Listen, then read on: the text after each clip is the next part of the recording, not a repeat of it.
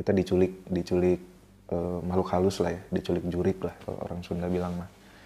Di saya balik nah tadinya saya di depan bawa si Deden di belakang bawa Vespa. Pas Deden nyusul ya ada kuntilanak di belakang joknya. Saya udah teriak gitu saya langsung berdiri gas wow langsung bu bu kunaon bu kunaon bu kunaon bu kala kala den Eh, nanti nanti ya kayak kayak lulus lu jalan jalan aja banget kakak ngelihat Ya, kuntilanak. udah udah itu udah udah kayak kita nggak nggak kayak di dunia manusia. Udah saya berdiri. Kala den pas sampai di sana Deden baru nanya mana kunaon tadi? Kamu kenapa eh, buru-buru gitu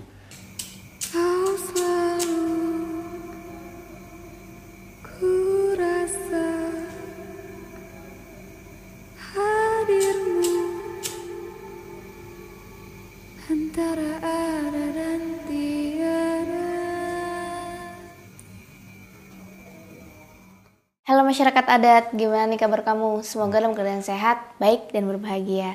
Nah kali ini di adat, seperti biasa, antara ada dan tiada, kita ngajak narasumber atau yang bisa kita sebut dengan tokoh masyarakat kita yang akan bercerita pengalaman horor nyata mereka. Hari ini spesial banget karena aku lagi di Bandung dan kita kedatangan sama Bang Boni. Halo Bang Halo, Boni. malam. Iya. Selamat malam. Malam. Gimana kabarnya? Alhamdulillah sehat Alhamdulillah.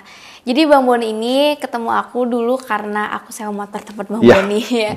Dan ternyata pas ngobrol-ngobrol Bang Boni punya cerita horor. Iya. Dan akhirnya aku ke Bandung lagi nih. Lalu minta Bang Boni buat menceritakan di hadapan kita. Hari ini Bang Boni mau cerita apa? Em, cerita kami dulu per- eh, saya dulu bertiga saya dulu bertiga Eh, eh, kami dulu kuliah di salah satu kampus Bandung di Unpas saya di di Setiabudi Unpas Setiabudi jadi saya dengan rekanan saya bertiga itu kita organisasi di kampus lagi pergantian pengurus dan eh, kita mau ngadain makrab Oh, Ya. jadi ceritanya ini berkaitan dengan makrab itu Iya, ya. makrab. Terus terjadilah sesuatu di antara kalian Iya. gitu ya. Oke. Mungkin langsung aja ya kita minta Bang Boni menceritakan dari awal sampai akhir gimana kejadian horor nyata yang dialami oleh Bang Boni sama teman-teman. Karena ternyata kejadian ini nggak cuma dialami sendiri, Ya. tapi bareng-bareng sama teman. Silahkan Bang Boni diceritakan. Oke, jadi kejadian itu tepatnya sekitar 2007, sekitar 2007 antara bulan bulan April ke bulan Juli, seingat saya. Jadi saya waktu itu eh, pergantian pengurus, kebetulan saya juga jadi wakil, jadi sekjen di BEM Fakultas di kampus. Nah, jadi setelah penyusunan pengurus itu, biasanya organisasi di kampus itu kita ngadain makrab. Jadi makrab itu sekaligus nanti pengumuman untuk penyusunan kepengurusannya siapa saja, pengisi bidang-bidang dan sebagainya. Nah, saya ditugaskan waktu itu untuk mencari lokasi, mencari lokasi eh, tempat kita makrab. Karena kami kampusnya dekat ke Lembang, ke Ledeng, tepatnya kita di sekitar Ledeng, Setiabudi. Jadi waktu itu eh, saya memutuskan untuk tempatnya itu dapat informasi ada bumi perkemahan di daerah eh, daerah Bandung Utara ke Bandung Barat. Itu namanya eh, perkemahan CNC namanya. Jadi bumi perkemahan itu posisinya eh, kita bisa camping, terus ada tempat eh, bisa kita nginep, ada flying fox-nya dan permainan dan sebagainya. Saya pikir menarik kalau misalnya kita ajak sana. Jadi malamnya kita kita sampai di sana sore eh, kita camp apa kita kakaraban dulu api unggun dan sebagainya besoknya tinggal games. Nah hari itu saya ingat banget itu hari Jumat mungkin sekitar jam 3 jam 4 sore sedangkan acaranya itu di hari Sabtu. Jadi mau tidak mau hari itu kita harus gerak ke lokasi dan kita tidak tahu lokasinya di mana. Eh, zaman dulu mungkin kalau nggak salah 2007 nggak seperti sekarang ya. 2007 dulu HP itu masih sejenis eh, Nokia apa sih 6600. belum GPS kayak sekarang gitu. Jadi waktu itu kita bermodal cuma taunya itu namanya CNC eh, tempat campingnya. Kita berangkat ke ke sana. Eh, berangkatlah kita sore itu bertiga. Jadi ceritanya itu saya bertiga itu saya ada satu lagi namanya eh, Kinoy. Kinoy itu panggilan nama aslinya Kiki. Eh, Laki-laki ya, tiga-tiga laki. Satu lagi Deden. Jadi eh, kita berangkatlah bertiga naik motor eh, dua motor. Satu saya ingat banget itu itu motor Jupiter warna biru punyanya Baharudin. Eh, saya pinjem. Jadi saya boncengan sama Kinoy saya yang bawa. Sedangkan Deden itu naik Vespa karena dia anak, anak memang anak Vespa. Kita berangkat sana sekitar kita sampai mungkin daerah dekatnya ya di lokasinya tinggal nanya-nanya. Itu sekitar jam eh, lima setengah lima mungkin setengah lima sore kita sampai di sana. Kita nggak tahu nih eh, lokasinya ada di mana. Jadi nanya-nanya oh masuknya dari sini katanya. Jadi kita masuk dari dari ada jalan satu jalan. Dan saya ingat banget itu daerah itu berdekatan juga dengan ada satu komplek villa namanya komplek villa. Ya, jadi kita naik ke atas. Nah, itu jalan pas di awal itu masih aspal, masih bagus aspal, mulai ke tanah. Nah, dari situ batu. Nah, sebenarnya dari bawah itu sebenarnya kami bertiga itu sebenarnya ini udah udah feeling udah nggak enak ya. Tapi nggak tahu kenapa kami bertiga itu pikirannya itu pokoknya kita harus sampai ke atas. Kita harus terus gitu. Pikirannya sama, saya, eh, Deden dan Kinoy sama gitu. Kita harus sampai ke atas. Jadi kami terus, bahkan itu jalan pun udah batu batu-batu yang besar. Kebayang ya Vespa. Jugluk-jugluk. Tapi tetap maksa. Kita jalan terus sampai ke atas. Eh, terus terus dan eh, dan itu sudah pas azan maghrib. Saya udah saya mengingat itu azan maghrib. Saya pokoknya kita sampai udah ngelewatin pemukiman terakhir. Kita udah masuk ke ke kebun apa ke ke udah ke kebun lah ya kebun teh banyak pohon pinus dan sebagainya. Kan itu kan daerah atas daerah gunung.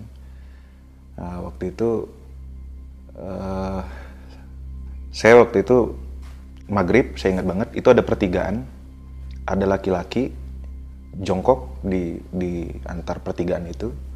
Dia pakai sweater warna merah. Saya Deden dan Kinoy itu sama-sama melihat gitu.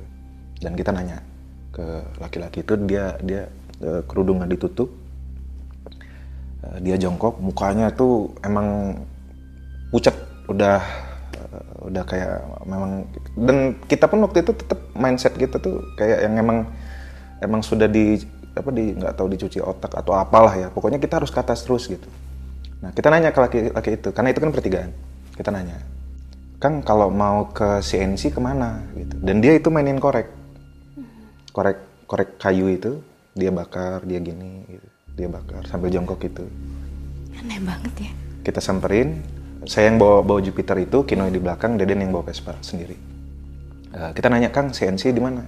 Dia nggak nggak nggak banyak ngomong dia cuma dia kan posisi jongkok gitu dia cuma berdiri nggak ngelihat kita dia nggak ngelihat muka kita dia matanya nggak ke kita dia cuma gini aja. Nah, jadi suruh kita belok kiri. Nah kita belok kiri itu. Saya kesel sama Kinoy pun kenapa karena Deden jalan saya jalan ke saya bawa motor ternyata Kinoy pas dia ngeliat ke belakang udah nggak ada. Kenapa nggak ngomong Kinoy gitu? Yang nggak ada apa? orangnya udah nggak ada. Oh, jadi- jarak iya. Jarak 2 meter udah nggak ada. Orang yang mainin korek tadi ada. itu hilang secara misterius. iya. 2 meter udah udah nggak ada. Gila, gila, gila. Eh, se- dan Kinoy nggak ngomong gitu. Kalau mungkin Kinoy ngomong kita mungkin nggak lanjutin gitu. Karena kita terpaksa gitu kan karena besok kita harus ada acara itu gitu. kita harus mastiin tempat. Kita jalan lagi eh, jalan. Nah pas jalan itu terus kita ngelewatin kayak ada tanjakan ke atas ini itu hutan bambu. Di situ saya udah nggak kuat ya. Saya udah karena saya yang bawa motor saya udah nggak kuat kayak apa kayak dijepit kayak dihimpit. Makanya saya waktu itu memutuskan turun nah nah saya nggak kuat lo yang bawa motor nih kenapa? Konan bawa konan bawa. Udah bawa motor. Gue udah nggak kuat saya jalan kaki. Jadi mereka nanjak naik motor. Eh, saya jalan kaki. Dan itu emang udah himpitan udah udah kuat. Ada himpitan ini? Eh, apakah kakak lihat? kayak sesek. Enggak dilihat enggak. Tapi kayak sesek. Oh perasaan sesek di iya dada ya? sesek. Kayak kayak dijepit. Sesek. Oke. saya jalan. Eh, lewat dari hutan bambu itu baru saya naik lagi berarti Kino yang bawa motornya sama Deden itu udah udah udah apa udah lewat maghrib tuh. Udah sekitar jam 7 kurang kalau nggak salah.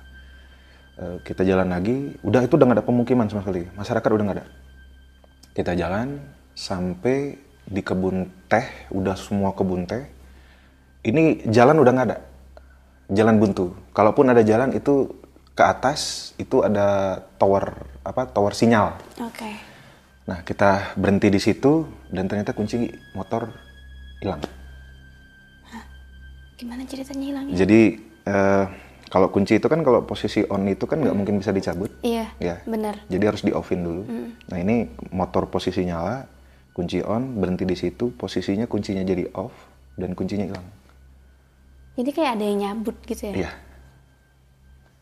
Itu udah eh, saya nggak tahu waktu itu udah kondisi udah mulai malam kebun teh dan kita pun masih maksa. Kita eh, pikiran kita waktu itu kita harus ke tower itu gitu. Ke tower itu. Mana tahu ada orang di sana minta bantuan. Dan itu nggak ada masyarakat sama sekali udah nggak ada orang. Di itu di tengah-tengah kebun teh udah nggak ada orang. Gak- Ada penerangan nggak kak? Nggak ada. Astaga itu posisi berarti gelap banget Gelap. dong. Gelap banget. Full. Dan itu cuma eh, cuma dari cahaya itu cuma dari bulan aja. Kalian cuma bertiga di sana. Iya, dan kabut dari ujung sana, karena kan itu kayak kebun teh itu kan kayak landai gitu. Iya. Kabut turun, Aduh serem banget sih. kabut turun, Aduh. kabut turun. Saya udah ma- apa kabut turun. Nah, sa- waktu itu Deden eh, ngomong gitu, si Deden ngomong, ayah ayah teh malam naon gitu, malam ini malam apa gitu. Dan kita nggak ada yang jawab, karena kita baru sadar kalau itu malam Jumat. Malam Jumat apa kak? Iya, malam Jumat saya nggak nggak tahu malam Jumat karena itu udah kita udah udah nggak nggak tahu mau ngapain lagi. Saya tahu malam Jumat, wah, udah saya udah lemes aja kan. Kondisi kita nggak tahu mau ke mana, kunci motor eh, nggak hilang, motor nggak bisa nyala. Selang berapa lama kami ngedengar ada dari eh, teh, bang, kalau teh itu kan tinggi ya segini ya sekitaran segini. Itu ada kayak suara harimau gitu di kiri makin lama makin lama makin dekat dan kabut itu makin turun terus teh. Dan mindset kita masih pingin ke tower itu. Kita belum nyadar. Lama-lama di situlah kan setelah dibilang itu malam Jumat dan sebagainya baru mulai nyadar. Kayaknya ini nggak nggak normal. Jadi eh, karena ada suara harimau itu malah aduh pegel eh jongkok ya.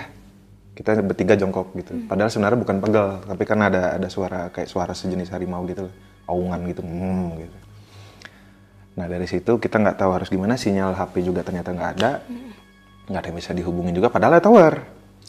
Pada akhirnya setelah kita musyawarah bertiga, kita memutuskan untuk turun ninggalin motor, jalan kaki, kembali ke desa terdekat. Dan itu kita turun ke desa itu teh, itu hampir dua jam, Oh my god, lama hampir dua jam. Tapi itu emang Padahal jauh. dekat, padahal dekat, Oh. padahal dekat, itu hampir dua jam. Itu hampir dua jam. Kita turun turun ke bawah. Dan kita udah eh, karena kita khawatir kalau kabut ini turun kita sampai nggak tahu gimana perasaan kita sama kita kayaknya nggak udah udah nggak di dunia manusia lagi. Kalau kabut itu turun dan kabut itu sampai di kita udah kita hilang. Tiga tiga sepakat pada akhirnya kita turun ke bawah jalan. Itu sambil ada yang baca ayat kursi ada yang baca ya doa lah ya ada yang surat apa surat apa sebagainya. Kita gandengan bertiga suara kuntilanak kiri kanan. Ada yang nyolek. Berarti emang diganggu iya full. Itu full. Selama kita jalan hampir dua jam itu padahal deket teh deket. Desa itu deket. Deket. Makanya itu ya Allah kapan nyampe kapan nyampe. Itu udah udah baca baca sebagainya. Kuntilanak ngelewat ada yang ketawa ada yang nyolek. Ah udah itu udah. Kita juga nggak nggak nggak full ngeliat gini. Jadi paling rili astagfirullah itu sebelah kiri sebelah kiri sebelah kiri dan sebagainya. Kita jalan turun bahkan kok nggak nyampe nyampe nah pas di bawah itu di sebelah kanan eh, kayak apa teteh pernah ngeliat nggak? Kayak fenomena kayak apa ada asap kayak bola gitu teh. Hmm, pernah ngeliat nggak? Nggak pernah kayak sih saya teropong. mungkin ada kalau di di video mungkin pernah ada yang buat ya. Kayak efek efek apa video gitu. Jadi dan itu goa dan harimau nya ada di situ dua ekor. Jadi kalian bertiga melihat dua harimau. iya. Di situ. Harimau dua ekor sebelah kanan makanya kita dah saya udah eh, kayak perasaan ah ini nggak tahu masih bisa pulang atau enggak Eh, tapi harimau itu cuma cuma ngeliatin kita aja gitu. Kita turun ke bawah lagi lewatin hutan bambu tadi. Itu sama juga posisinya kayak kayak dijepit. Nah setelah hampir dua jam itu barulah ketemu desa itu. Ada satu desa. Itu dah udah saya juga sama Kinoy sama Deden juga dah "Aduh, ya Allah akhirnya ketemu juga gitu. Kita cari Pak RW eh, mas apa karena kalau di kampung itu kan nggak kayak di kota ya. Orang ngumpul sebagainya ada yang di, eh, kalau di kampung itu kan sebagian besar kan di rumah. Kita nyari nanya rumah Pak RW di mana kita datengin Pak RW kita nanya ke sana Eh, kita samperin muka kita udah pucat Pak RW juga udah tahu kayaknya. Dia langsung nyediain minuman teh gitu. Sok cerita cerita. Sok kumaha kumaha gitu. Gimana gimana cerita. Ya kita ceritain gitu. Kalau kita tadi perjalanan dari bawah kita mau ke CNC dan sampai kunci motor itu hilang di atas. Dan kita ngelihat kabut dan sebagainya. Pak RW-nya cuma ketawa. Ya ketawa. ketawa Pak RW-nya jadi Pak RW-nya bilang tempat kalian motor taruh berhenti itu kunci hilang. Dulu ada tukang ojek kepalanya dipotong di situ. Serius. Ya. Serem itu dah. Ya makin ngedorong kan? Kita makin ngedrop. Eh, terus eh, Pak RW-nya nyuruh istrinya manggil salah satu pemuda di di desa itu. Manggil pemuda. Umurnya setahu saya itu sekitar 30-an lah ya. Kami waktu itu mungkin masih sekitar umur 2 22 23 kalau nggak salah. Jadi pemuda itu datang maksudnya pemuda itu kan teknisi. Jadi nanti motor itu diakalin gitu biar bisa nyala. Motor Jupiter tadi biar bisa pulang lagi. Pemuda itu bilang Kang saya aja yang umur udah hampir 35 tahun saya seumur hidup belum pernah ke atas. Saya warga di sini saya orang sini saya udah hampir 35 tahun saya belum pernah ke atas. Terus dia juga bilang siang bolong aja Kang. Eh, orang nggak ada yang berani lewatin hutan bambu itu. Walaupun jam 12 siang nggak ada yang berani. Berarti yang serem itu dimulai dari hutan bambu. dari nggak tahu emang ya eh, dari hutan bambu terus nanti sebelum hutan bambu kan pertigaan dulu. Iya pertigaan. ya dan lucunya pertigaan itu nggak ada teh. Nggak ada. Kami pas jalan pulang itu pertigaan itu nggak ada Itu pertigaan yang kalian ada. ketemu. iya yang tadi yang laki-laki main korek yang pakai Aduh, sweater merinding. biru nggak Aduh ada aku merinding. Jadi yang kalian lihat itu apa? nggak tahu nggak nggak ada itu nah jadi Terus eh, siang bolong aja nggak ada yang berani hutan bambu tadi terus eh, kita pada akhirnya eh, Pak RW memutuskan kita balik lagi ke sana tapi tidak lewat jalan yang tadi jadi kayak ada jalan motong lewat sawah gitu lewat sawah lewat semak-semak dan sebagainya sampai nanti ke sana. Dan dia tahu tuh tempatnya berarti benar. Dia tahu titik motor itu di mana dia tahu. Si pemuda Eh, si Pak RW. tadi dia tahu. Karena tempat kejadian tukang ojek yang kepalanya dipotong itu. Nah kita jalan sampai ke sana. Semua full. Saya Kinoy Deden kita berangkat ke sana Eh, jalan kaki langsung pas sampai di sana teknisinya benerin nah si teknisi tadi jadi teknisi Pak RW ada satu warga juga sama kami bertiga berarti ada sekitar enam orang saya sama Deden pakai motornya. Saya naik Jupiter lagi, Deden naik Vespanya. Itu Vespa saya yakin hancur parah itu teh. Karena batunya itu besar-besar dan mungkin karena emang pikiran kita udah ke mana, tetap digajok-gajok gitu. Bodinya pasti patah itu. Pas kita balik, nah Kinoy ikut sama Pak RW tadi. Jadi saya sama Deden nih naik motor, Kinoy balik lagi sama Pak RW. Saya nggak tahu kan cerita cerita Kinoy perjalanannya dia pulang itu seperti apa. Pas saya balik dari eh, sama Deden ya kita masih trauma dengan dengan kita kejadian kayak gitu gitu. Diculik lah ya. Saya menganggap itu posisi itu kita diculik diculik eh, makhluk halus lah ya. Diculik jurik lah kalau orang Sunda bilang mah di saya balik. Nah tadinya saya di depan bawa si Deden di belakang bawa Vespa. Pas Deden nyusul ya ada kuntilanak di belakang joknya. Saya udah teriak gitu. Saya langsung berdiri gas wow langsung bu bu kunaon bu kunaon bu kunaon bu kala kala den. Nanti nanti ya kayak kayak lulus lu jalan aja jalan aja. Hmm, serem banget. Mereka kakak ngelihat Ya, kuntilanak. udah udah itu udah udah kayak kita nggak nggak kayak di dunia manusia. Udah saya berdiri kala den pas sampai di sana Deden baru nanya mana kunaon tadi? Kamu kenapa eh, buru-buru? gitu. Dan hampura ya maaf kuntilanak euy di tukang mana boncengan. Si Deden langsung dah udah kayak mau pingsan dah. Aduh bu, bu orang yang balik bu orang yang gerak-gerak balik euy. Dan mau bisa ya ini aja sekarang tuh udah jam berapa? Udah jam jam hampir jam 12 malam. Oh, si Deden pe- pengen balik gitu. Oke, Iya iya, kita udah udah udah nggak mikir acara acara makrabnya, kita udah nggak mikirin intinya kita pengen cepet-cepet selesai lah gitu situasi itu gitu. Cuma Pak RW bilang jangan, kalian nggak akan benar nginep. Makanya Pak RW maksa kita nginep di rumahnya. Nah, pas saya kan nyampe duluan ya. Pa- Pas Pak RW datang, ketawa-ketawa Pak RW-nya malah sama pemudanya. Si Kinoynya eh, berlumpur celananya. Celananya berlumpur, saya mana aku naon nah, celana berlumpur gitu. Tuh ini orang di tadi saya dari tadi jatuh terus katanya. Oh, dia jatuh terus. Kaseledot, aduh apa ya? Kepleset lah, iya, kepleset lah. Keseledot orang Sunda. Jadi jatuh terus, jatuh terus. Nah, si bapaknya juga ketawa aja. Anehnya Pak RW ketawa aja, pemuda tadi juga ketawa aja. Nah, pas ditarik eh, celananya, di sininya ada ada tangan, bekas tangan. Ih, Nah, jadi si Pak RW-nya bilang, dan itu emang real. Gini, kelihatan merah gitu. bekas gitu ya. Ya, jadi ternyata ada kuntilanak suka sama si Kinoy, kakinya ditarikin terus. Jadi jatuh lagi berdiri. Padahal nggak nggak nggak ada nggak gimana gimana, jatuh lagi. Pas dibuka itu, jadi dan sampai hari ini pun saya belum pernah ke sana.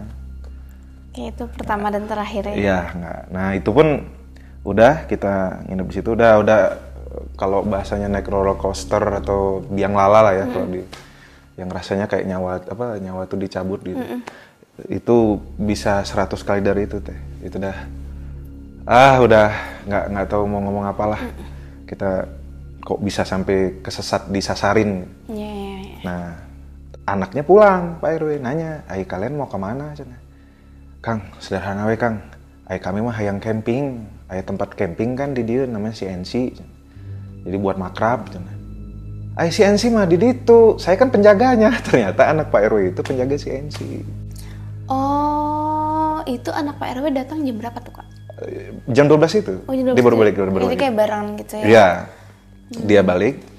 Yaudah besok saya di- dikasih tahu beloknya belah mana, sebelah mana beloknya. Udah kita waktu itu malam nginep dan itu udah udah nggak- udah boro-boro mau tidur, udah nggak akan bisa tidur itu. Pikiran udah ke mana-mana, badan udah kayak nggak ada nyawa lah gitu, udah hampir kejadian nggak normal ya. Maksudnya kejadian mungkin kalau ka- saya pikiran masih kalau kabut itu sampai ke kita, ya kita udah udah nggak akan bisa dicari. Kayak mungkin kayak orang-orang naik gunung yang hilang lah ya. Kita udah nggak nggak akan bisa dicari. Nah beres eh, dari si beres eh, pas siangnya kita turun ke bawah itu teh dari jalan dari jalan tempat kami naik tadi kan turun tuh kan. Kelihatan sebelah sebelahnya tuh kelihatan tempat bumi perkemahannya kelihatan. Di seberangnya teh ada. Pertanyaannya kenapa kami nggak nggak nggak kepikir nggak? Ya kan ngeliat Iya. kan sebelumnya. Lalu setelah itu apa yang terjadi, Kak? ya eh, saya sama Kinoy sama Deden masih trauma tapi acara tetap harus jalan makrab itu. Karena acara kampus kegiatan eh, mahasiswa Eh, pada akhirnya ya kami balik eh, turun pagi agak siang kita langsung ke CNC dulu. Tetap kita harus memaksakan untuk acara itu. Dengan kondisi ya mental kami bertiga udah udah nggak benar. Saya juga di acara juga nggak ngomong apa-apa nggak gimana dan itu saya titip ke bertiga kita perjanjian jangan ada yang tahu perihal kejadian itu sebelum acara makrab ini selesai Oh, jadi kalian tutup mulut ya sama Karena- acara. dan itu masih ngejar teh kabutnya masih jadi pas kita camping di CNC itu kabutnya turun Itu kabutnya bentuknya kayak sama kayak gitu ya? kayak ombak Oh, jadi kalian ngelihat oh ini kabut yang kemarin gitu. Iya. Makanya kena jangan gimana nih gimana ya. Bo, tong nepi ka dieu, tong nepi ka dieu. Padahal itu langit cerah, tapi kabut turun. Langit cerah, malam ya, malam langit cerah, bintang ada, ada kelihatan bulan. Tapi kabutnya turun. Dan itu masih masih ngejar gitu. Dia makanya ki- kita kayaknya harus balik ke sana lagi. Dan eh, efek dari kejadian itu saya eh, feel saya untuk makhluk-makhluk halus dan sebagainya sampai sekarang jadi kuat Jadi tahu- sensitif ya. sensitif. Dan eh, si Kinoy dia jadi punya kemampuan untuk malah berkomunikasi.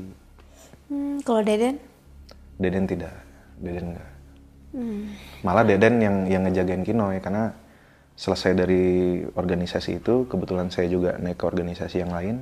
Nah Kinoy ini jadi dia ngelihat manusia udah kayak sama gitu dengan makhluk makhluk astral Oh, dia jadi malah kebuka gitu mata batin. iya Kinoy Dan dia ngelihat makhluk makanya dia nggak bisa naik motor Kinoy waktu itu nggak bisa naik motor jadi dia ngeliat ini manusia apa apa hantu nih atau jurik Aduh, serem banget. Udah ngeganggu kehidupan Iya, Kino nggak dong. ganggu, nggak ganggu. Makanya Iya kan? dulu sempat ya cerita lah ya, mungkin sebelumnya juga saya cerita ini juga sebelumnya udah izin dulu ke Kinoy sedikit. Jadi eh, dia dia sampai berapa bulan itu hilang dari kampus. Saking traumatis Iya. kejadian itu ya. Eh, efeknya dia masih lanjut, Mm-mm. dia masih ngelihat dan sebagainya. Eh, tapi lambat laun lama-lama mungkin dia sudah terbiasa, dia bisa ngontrol.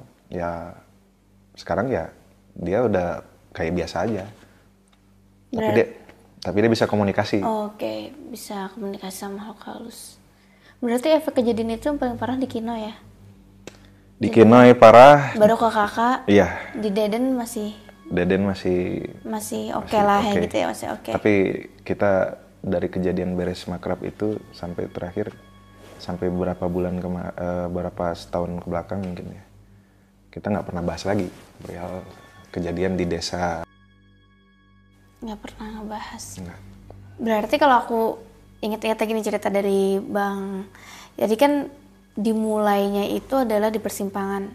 Yang ternyata persimpangan itu nggak ada Nggak sebenarnya. ada. Persimpangan itu nggak ada. Persimpangan itu yang kakak lihat apakah jalannya sama atau berbeda gitu loh?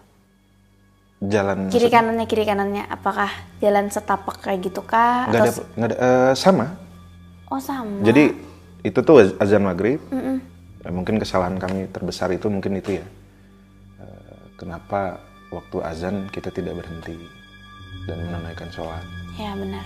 Jadi jadi kayak pertigaan ini kebun teh, pertigaan gitu. Jadi harus ke kanan atau ke kiri. Nah si si laki-laki si orang itu tadi itu saya nggak tahu itu manusia apa bukan. Tapi kalau pasti nggak manusia saya bilang. Dia pakai kerudung dan sebagainya. Pas kita turun pertigaan itu nggak ada. Dia pakai kerudungan. Eh, dia dia pakai apa? Hoodie, pen- Eh, hoodie, ya, hoodie, ya hoodie. sweater hoodie Laki-laki itu. kan? Iya laki-laki. Dia pakai hoodie itu, dia bakar korek itu. Pas kita turun ke bawah pun dia nggak ada. Pertigaan itu nggak ada.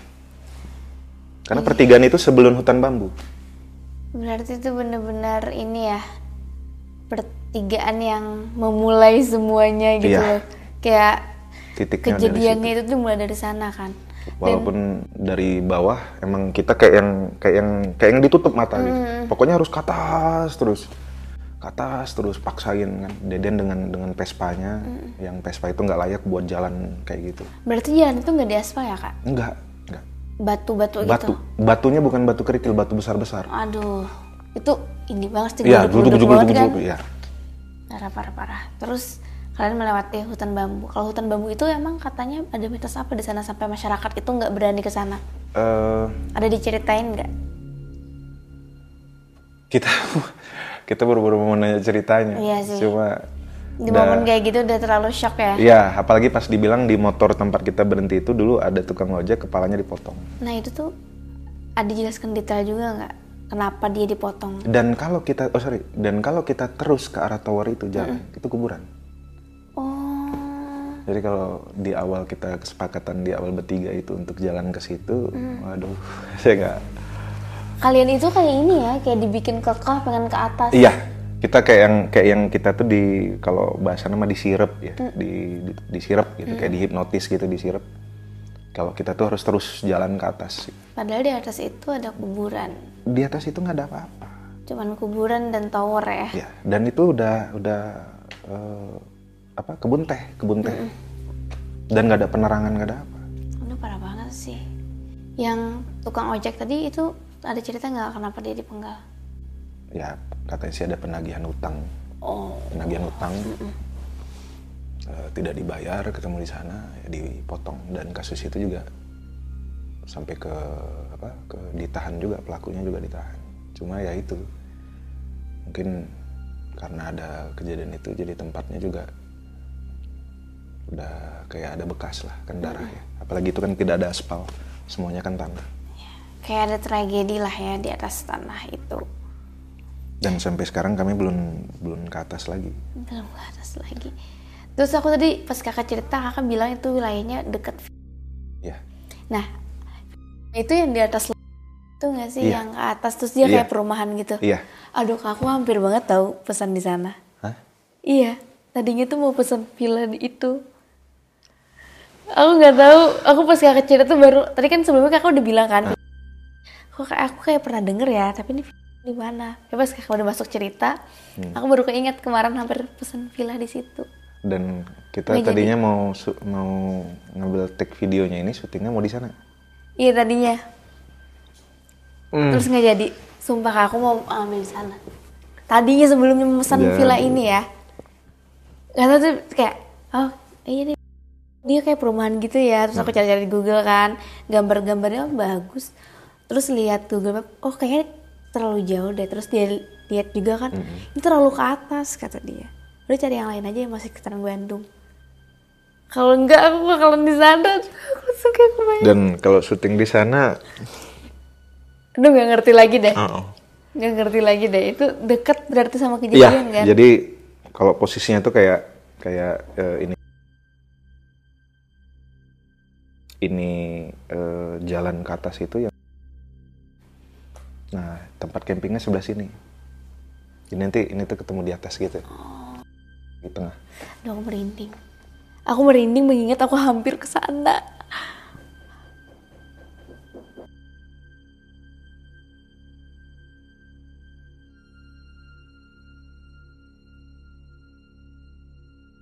Aduh, syukurnya ya kak, aku nggak jadi di sana. Kalau jadi kayaknya saya juga nggak datang. Karena ternyata lokasinya itu berdekatan banget ya sama Bersebelahan. Pas di sebelah. persis bersebelahan. Karena kita juga nggak jadi setelah ngecek di Google Map kan, ini kayaknya ke atas banget gitu kan, jauh dari kota juga. Deh nggak jadi aja, lalu milih lah di sini.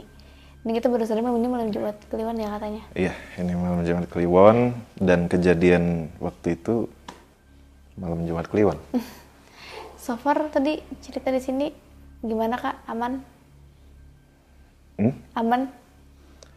Eh, di luar ada. Oh di luar ada, tapi di Iya, sini nggak ada ya? full. Oke. Mungkin sampai di sini dulu ya cerita dari Bang Boni terkait dengan pengalaman dia sama teman-teman yaitu Bang Kinoy dan juga Deden. Bang Deden gitu ya. Semoga ini bisa menjadi pelajaran kalau misalnya ah, hal yang bisa aku petik sih yang jelas Mahasiswa, mau sama makrab. mahasiswa mau acara terus kalau misalnya Tempatnya tidak tahu, tidak tahu lebih baik asing sebaiknya jangan. Sebaiknya jangan, Dan- apalagi di waktu-waktu kayak azan Maghrib. maghrib maghrib ya kan. Azan maghrib. bener, bener. Oke deh, aku sama Bang Boni pamit undur diri. Iya. Semoga Makasih, Bang. Boni selalu bahagia, sukses buat kalian juga yang pengen sewa motor kalau lagi jalan-jalan di Bandung.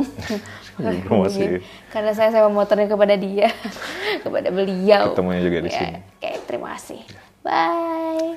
Hai guys, thank you udah menonton video ini sampai habis. Jangan lupa untuk di subscribe, nyalakan loncengnya, like, comment, dan share. Bantu aku untuk membangun channel ini sebagai channel nomor satu penjelasan mengenai mitologi, horor, dan misteri.